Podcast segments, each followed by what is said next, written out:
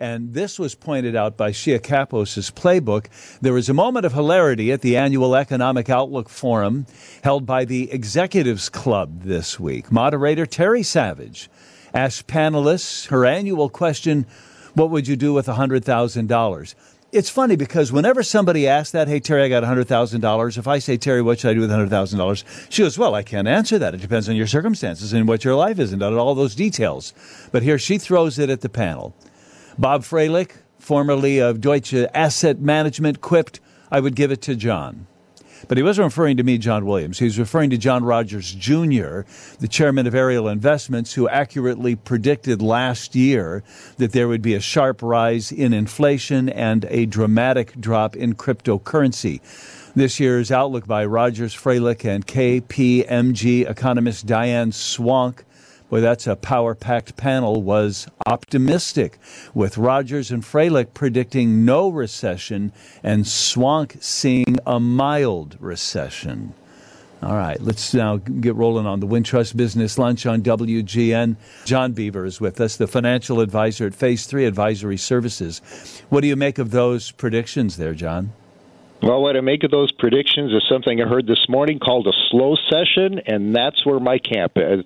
That's the camp I'm in. So, uh, a modest recession, maybe a rolling recession between industries that might not even register a negative read on GDP for a quarter, but definitely a slowing of the economy. And that should give us a good buying opportunity in the market. The market seems to be waiting for this recession to really get a good buy opportunity in it right now we're actually bumping right up against a downtrend. We're still in the downtrend, and we're knocking on that line right there.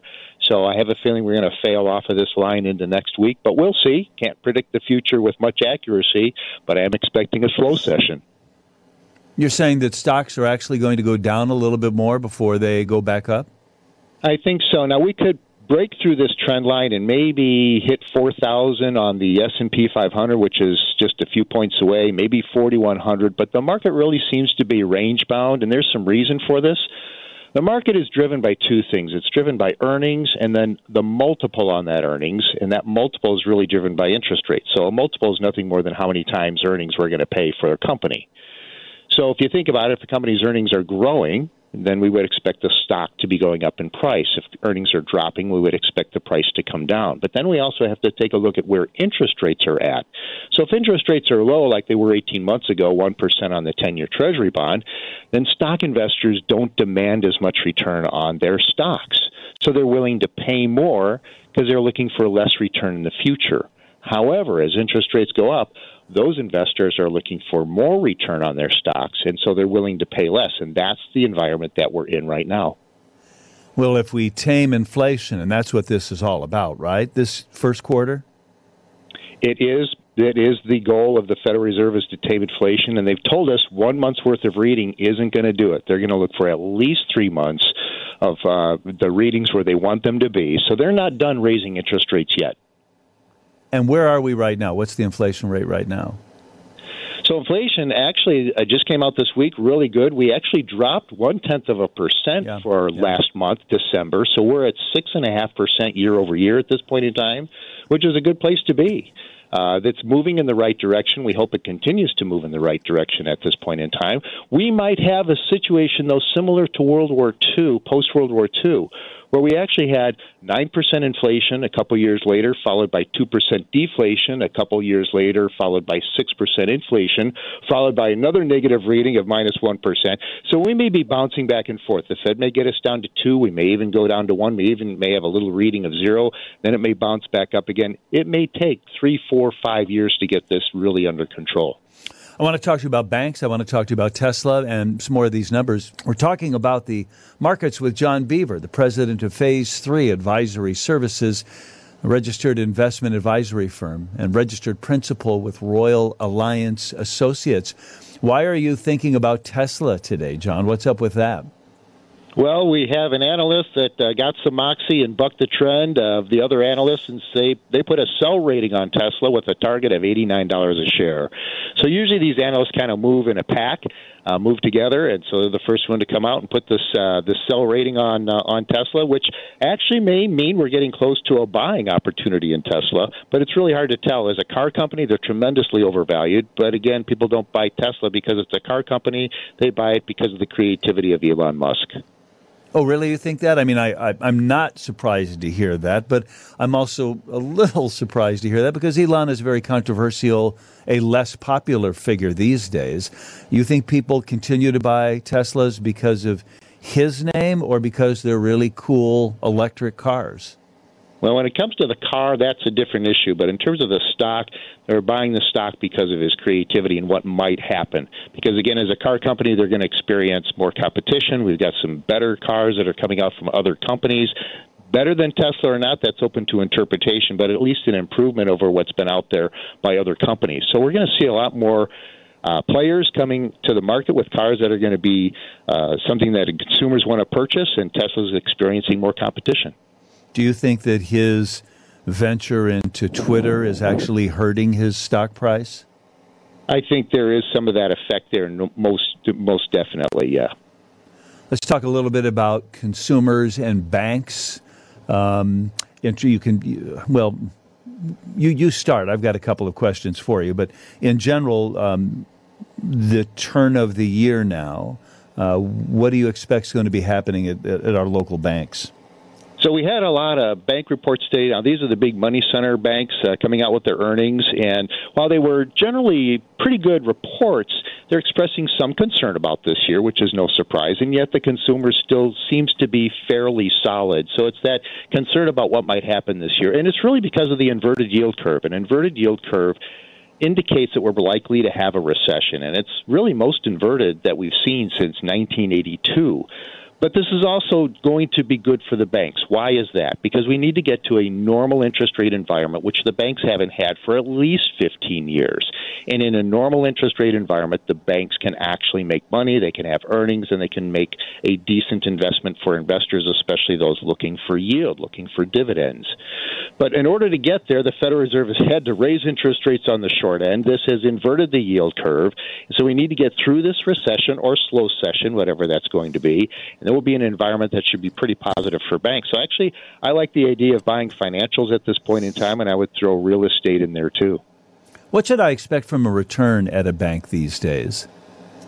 Well, today you can get CDs in the four range, four percent range, and uh, will that hold?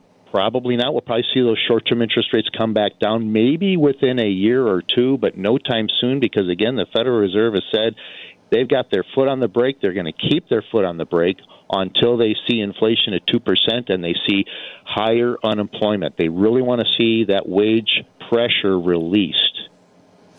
The uh, Fed is, you said to producer Pete, a little cryptic these days and silent about the the balance sheet. What are you talking about there? Yeah, so they're very clear on interest rates and where they're going with this. They made it exceptionally clear, so we can't miss that message. But meanwhile, what they're not saying is important. They're not talking about the balance sheet. And what's happening is they're having some of the bonds roll off their balance sheet. So how do we explain this? Well, the Fed, in essence, is a purchaser of some treasury bonds and when they purchase those bonds, they're really a lender. So they're a lender to those people of last. Re- They're a lender of not quite last resort, but they're a lender to the Fed, to the uh, Treasury to Treasury Department. So what they're doing is they're buying these bonds, and that increases their balance sheet, which sounds like that should be a good thing. But it's really hard to say whether that's a good thing or not, because where does that money come from? It comes from the Treasury Department. The Treasury Department gives them the money to go buy these Treasury bonds. So we want to see that balance sheet come down. But in order for that balance sheet come down, the government actually has to make good on the loans, these debts, these bonds, and they have to pay those bonds off. So by natural uh, maturity of these bonds, these bonds roll off the Fed's balance sheet. The Fed, then the government comes up with the money to, to pay them off. Okay, but at some point in time, it creates a liquidity problem in the Treasury market, and the thinking is that's going to happen sometime, perhaps this summer let's take a step back. Yeah, go ahead. Well, I was just going to ask you, what does that mean? So then what happens? Yeah, so then what happens is we can have some disruptions in the interest rate market and not knowing where interest rates are going to go. And the Federal Reserve may probably have to slow down the balance sheet roll off and come back and purchase some more bonds. Think of it this way let's change the direction of this. You got some credit cards. You're charging every month. You pay a little bit less than what you charge, so your balance is growing. You tap out one credit card, you go take another one, and you continue this process. Okay. Well, one of the lenders, one of the credit card companies, is in essence the Federal Reserve. They're making some of this money available. They're buying these bonds and they're giving the federal government some money. So now they're rolling these bonds off. The federal government has to give money back to the uh, the Federal Reserve. They're they're reducing that balance sheet, and what they're doing is they're paying off their debt. But the government doesn't have enough money to pay off the debt because their credit card balance continues to grow every month. So what this does, it disrupts the bond market is the bottom line of that. And yeah, it's a bit complicated for the average person. What this would do would likely create some disruption in the interest rate market. So we could see some volatility in interest rates when we hit the summer is the bottom line of that. How would you answer Terry Savage's question at that forum the other day, where she asked Diane Swonk and others, uh, Bob Froehlich, what would you do with the hundred thousand dollars? Assuming that, yeah. l- let's assume uh, because Terry would do this, make sure you paid off your credit card balance, your high interest debt. But if you had a hundred thousand dollars to invest right now, what would you what would you say? So today I would be middle of the road. I wouldn't be pedal to the metal saying put all the money in stocks, and I wouldn't be totally conservative. I put a about half the money in a nice uh, medium term bond portfolio, and I will put the other half in more conservative stocks or the area where we feel there's opportunity energy, financials, real estate, maybe healthcare, and industrials. And I would wait for that buying opportunity, assuming we're going to get that with the start of a recession, and then deploy the rest of the money at that point in time. But with a modest recession expected, maybe that buying opportunity is not going to be so rich. Exactly right. We don't know. In fact, with everybody almost calling for a recession at this point in time, maybe we actually don't get one, and maybe the market doesn't drop that far. But we certainly are at the rich end of the of the range right now, so I would expect the market to pull back sometime in the next three to four months. John, it's always a pleasure to talk to you. Thanks for your thoughts and wisdom. Join us again soon, okay? I will. Thanks. John Beaver, president of Phase 3 Advisory Services. Allison Sparks is here too, head of marketing for a company called Shameless Pets. Shamelesspets.com is the website for this Chicago company. Welcome to the show, Allison. How are you? I'm good. Thanks for having me. What do you guys make? I know the answer to this. I think this is fascinating. Talk a little bit about the product. Yeah, so we are Shameless Pets, and we have a variety of dog treats and cat treats. Um, but the unique thing about our product is that we use upcycled ingredients. So we actually um, are contributing to preventing food waste, which is a, a big um, issue in the in the food world. So you're taking foods that humans normally eat and turning it into treats for cats and dogs. Yeah, so an example of this is, is from the grocery store. Um, we've all seen those spiralized vegetable noodles, um, but we know that they don't come out of the ground looking like that. And so we'll work with the processors who are making those noodles, and sometimes they're too long or they're too short, and so we can take that excess that otherwise would get um, thrown out and take that, we rescue it, we freeze it, and then we incorporate it into our dog and cat treats. Are these local food manufacturers, or are you sourcing it from all around the country? We primarily work with North American food manufacturers and processors and, and farmers too. Yeah, so North American all around the country then. You mentioned vegetables. So what about meats and things that dogs might want to eat? We um, source the highest quality proteins we can find all of our upcycled ingredients are typically fruits, vegetables, and seeds. Fruits, vegetables, and seeds. And um, dogs eat that. They, uh, I know plenty of dogs will eat anything you give them, but uh, the, the, you, you then turn these into treats for dogs, right? Yeah, so um, one of our co founders, Alex Lee, actually came from the human food world as a food scientist. And um, when she is looking to craft our recipes, she really focuses on nutrition first. So all of our treats have a health benefit as well. Um, pumpkin, for instance, is really good for dogs' digestive systems, and then we we pair it with um, ingredients that dogs really like. So obviously, the treat is not going to be successful if the dogs don't like it. Um, so we have, for instance, a flavor called Pumpkin Nut Party that's pumpkin and peanut butter, and dogs really, really like it. Yeah, no kidding. So then, what form is that in? Is it a dry biscuit? I mean, how does how how does it come? Yeah, we launched in 2018 with a soft baked dog biscuit, which um, can be broken up for training or or just eaten depending on the size of the dog. And then since then, have actually launched a line of jerky bites, dental sticks, and cat treats as well. Huh. Uh, so, do I buy it in a bag? Um, is it sold locally in stores? Talk about the retailing of this. Yeah, it is sold locally in, in pet stores. We're also in Whole Foods, Pet Supplies Plus, Petco. Um, you can find us on Amazon, on Chewy, on shamelesspets.com.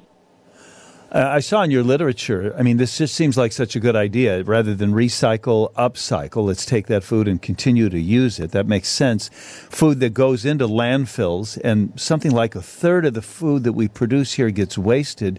Not only is it an economic loss, but it's actually bad for the climate. It, it, it, that stuff deteriorates and produces greenhouse emissions, right? That's right. So, actually, one of the greatest things we can do um, to reduce is to reduce food waste to prevent, you know, future climate concerns. Huh. I, I, presume these uh, businesses don't give you the food. You have to buy this sort of uh, unclaimed food from these companies, right? That's right, we do. It'd be nice if they gave it to you for nothing. So then, would, uh, yeah, we would like that. but what a process! I mean, so you've got to get it from the places, have it still be in consumable, you know, tasty, safe condition, um, and then process it the way you do. It strikes me as a lot of moving parts. Yeah, it is, and we've we've been lucky to work with really good suppliers um, and have found some really good partners to help us in this work. I think um, when we were founded in, in 2017, we were one of the first treat companies to really focus on upcycling in dog treats. Um, and there's, you know, a, a third party um, certification body called the Upcycled Food Association, and all of our treats have been certified by that body. So we're, you know, our we have a lot of fun. We're a treat company, but we're really dedicated to our mission as well. And we're super excited that since um, we launched, we've upcycled over a million pounds of food, so have prevented all of that from going to waste. Allison Sparks is the head of marketing for a company called Shameless Pets based in Chicago. You said back to 2017, that's when you started. Um, are, are, you across the country or are you sold just locally? We are national, so you can find us um, in retailers nationally like Whole Foods, Pet Supplies Plus, Petco, PetSmart Target, and then online as well, Amazon, Chewy, and our website. Are there flavors or mixes that are most popular? How many options do I have for my dog? We have quite a few options. I'll say our bananas for bacon flavor, which is bananas, bacon, and peanut butter, is super popular. And then we have a catnip and chill flavor for cats that cats really like. And cats are notoriously picky, so we feel really excited about that. Yeah, I was just going to say, uh, whoever came up with a recipe the cats like, give them a raise um, because that would strike me as a little more difficult to do. Uh, you know, my Daisy will like a little salmon or tuna if we've got any around. You got anything with a fish scent to it? We do. We have um, Yam Good Salmon for cats, and we have Salmon Loves Butternut Jerky Bites for dogs. I love the names of these things. Salmon loves butternut jerky for dogs. Is, is that what you just said? That is what I said. Yes, we like to have a lot of fun with our names. You're just throwing words in there that sound good, right? It has nothing to do with what's in the product. But I mean, who could resist for their pet salmon or jerky or peanut butter or something like that? Sure, yeah. No, our, our salmon uh, jerky has butternut squash incorporated, so that's where that name com- came from. And Yam Good Salmon for Cats has sweet potatoes and salmon in it, so that's where that name came from as well. Huh. Um, business is good. Yeah, we are. We've been growing. Um, it's, it's a really exciting time as I think more people care about sustainability in all kinds of choices that they're making, whether it's for their themselves or their pets. And it, you know, it's people really love their pets and like to give them healthy, fun treats. And so we've um, seen a lot of success in that market. Hmm. Allison Sparks from uh, Shameless Pets, shamelesspets.com is the website. Uh, good on you all, Allison. Thanks for your time today. Congratulations. Thank you so much. On the Wintrust Business Lunch, here's more business news with Steve Grzanich. Start your timer. It's time for the Wintrust Business Minute, sharing Chicago's business news of the day. One of the top executives at Chicago's Ariel Investment says the U.S. will avoid a recession this year. Chairman and co CEO John Rogers correctly forecast increasing inflation last year and also predicted Bitcoin was a bubble that would burst. According to Bloomberg, Rogers made the comments to business leaders at the Executives Club of Chicago's annual Outlook event. He says there will be no recession and the Dow will rally 10% this year. He says cyclical stocks will do well and he cautions against Chinese markets because of the real estate bubble there. Venture capital funding in Chicago decelerated in 2022 and the trend could continue into this year according to PitchBook. But Chicago Inno has been in touch with local investors who disagree. One of them says there are hundreds of millions of dollars sitting on the sidelines, and it's just a matter of time until that funding is deployed. Chicago VC Jump Capital raised a $350 million fund in 2021, and one of its co founders predicts activity will pick up in the middle to second half of this year. Chicago startups are hoping the down market is over and funding starts flowing again soon. I'm Steve Grzanich, and that's your Wintrust Business Minute. Here's the business of food with Steve Alexander. Yeah, and here we go. Start it up.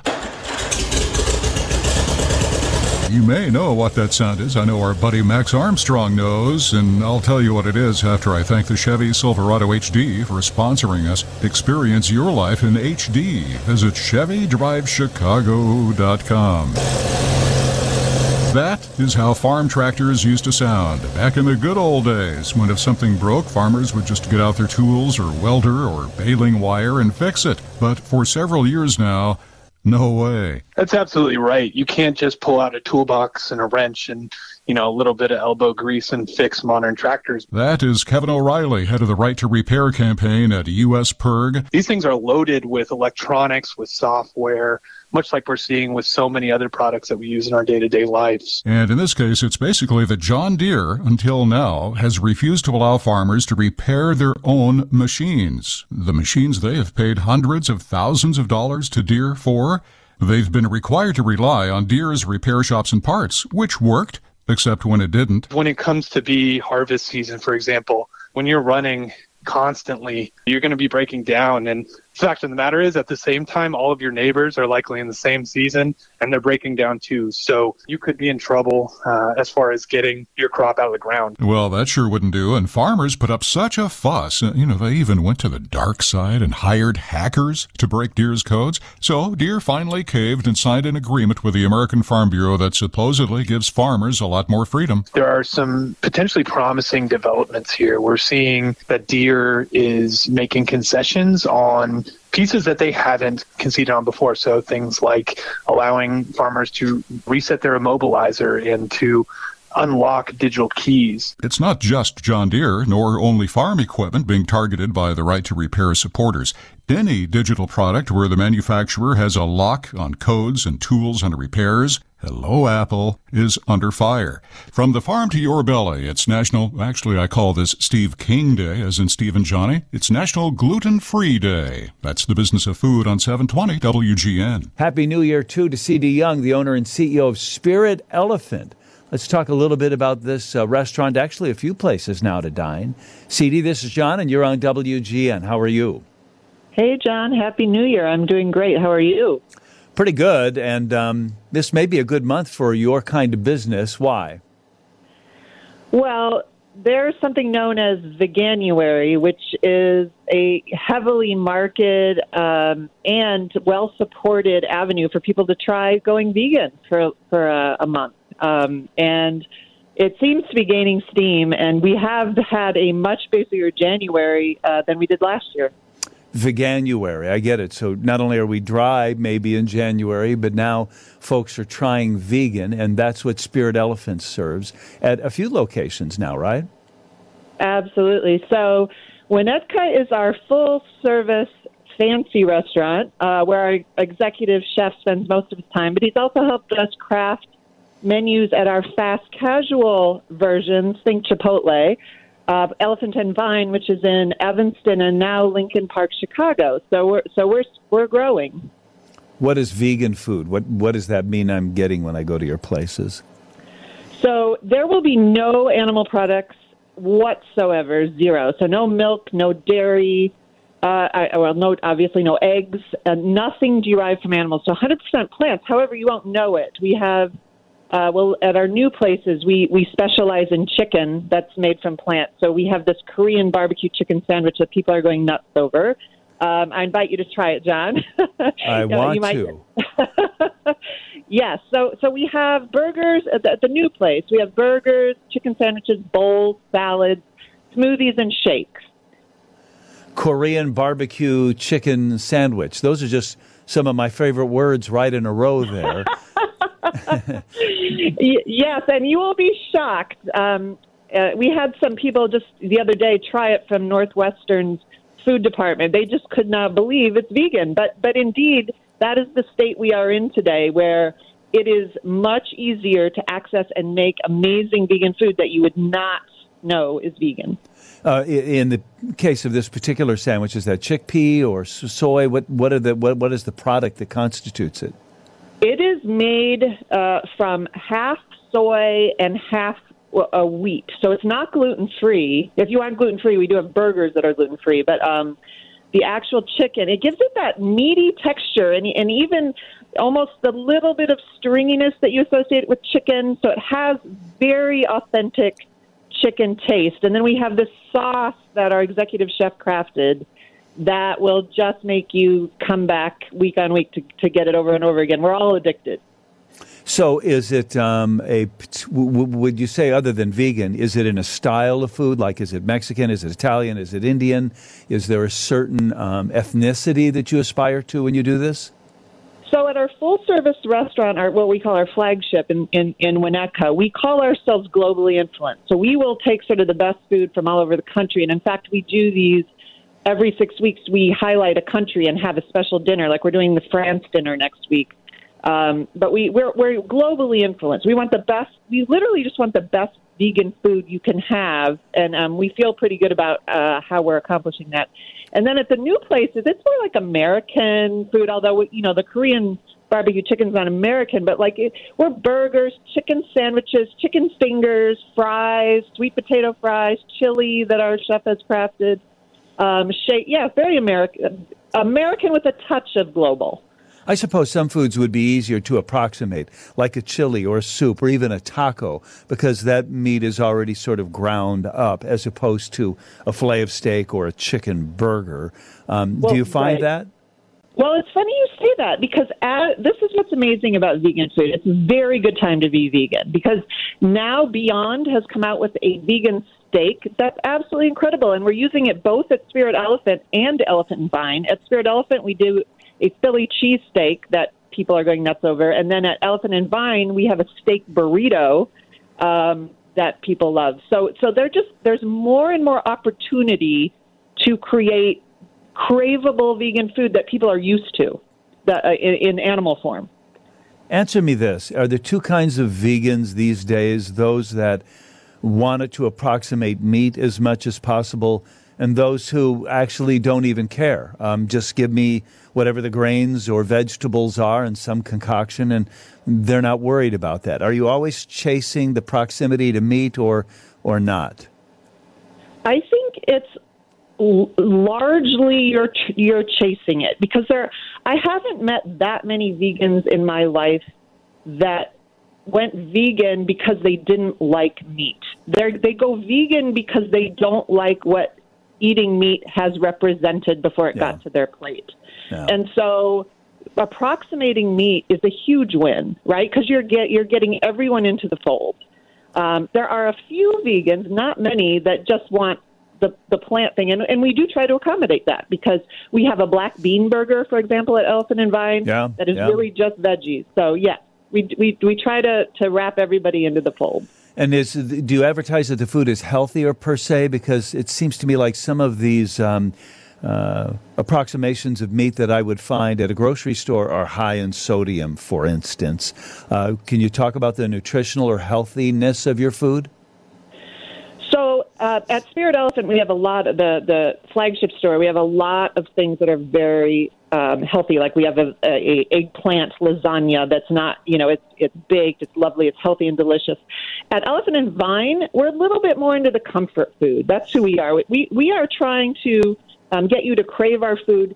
They did just come out with some studies that that analyze everything about. Um, meat versions of burgers versus vegan burgers, and they decided that the vegan ones were slightly marginally, but we're not saying come come have your Korean barbecue chicken sandwich because it's super healthy. we're saying come because it's freaking delicious, right? So, so we're not we're not pretending to be a pure health food place. Yeah.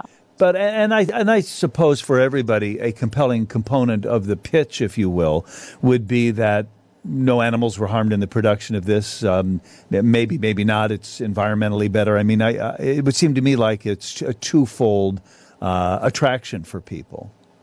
A hundred percent. So our so what we say is, it is just plain delicious. That is number one, right? And then so you get that benefit, but then you also get the benefit of yes, you hurt no animals in this process, and also for the environment, it is a home run for the environment. If you think about the inefficiency of giving plants to animals to then eat animals over the years rather than just eat the plant straight away, it's a huge difference in in pollution, etc. So, um, hmm. yeah, so it's like a win win. CD Young is the owner and CEO, can you tell, of Spirit Elephant, spiritelephant.restaurant.com to find out more. What a delight, CD. Nice to talk to you today. Great to talk to you, John. Have a great weekend.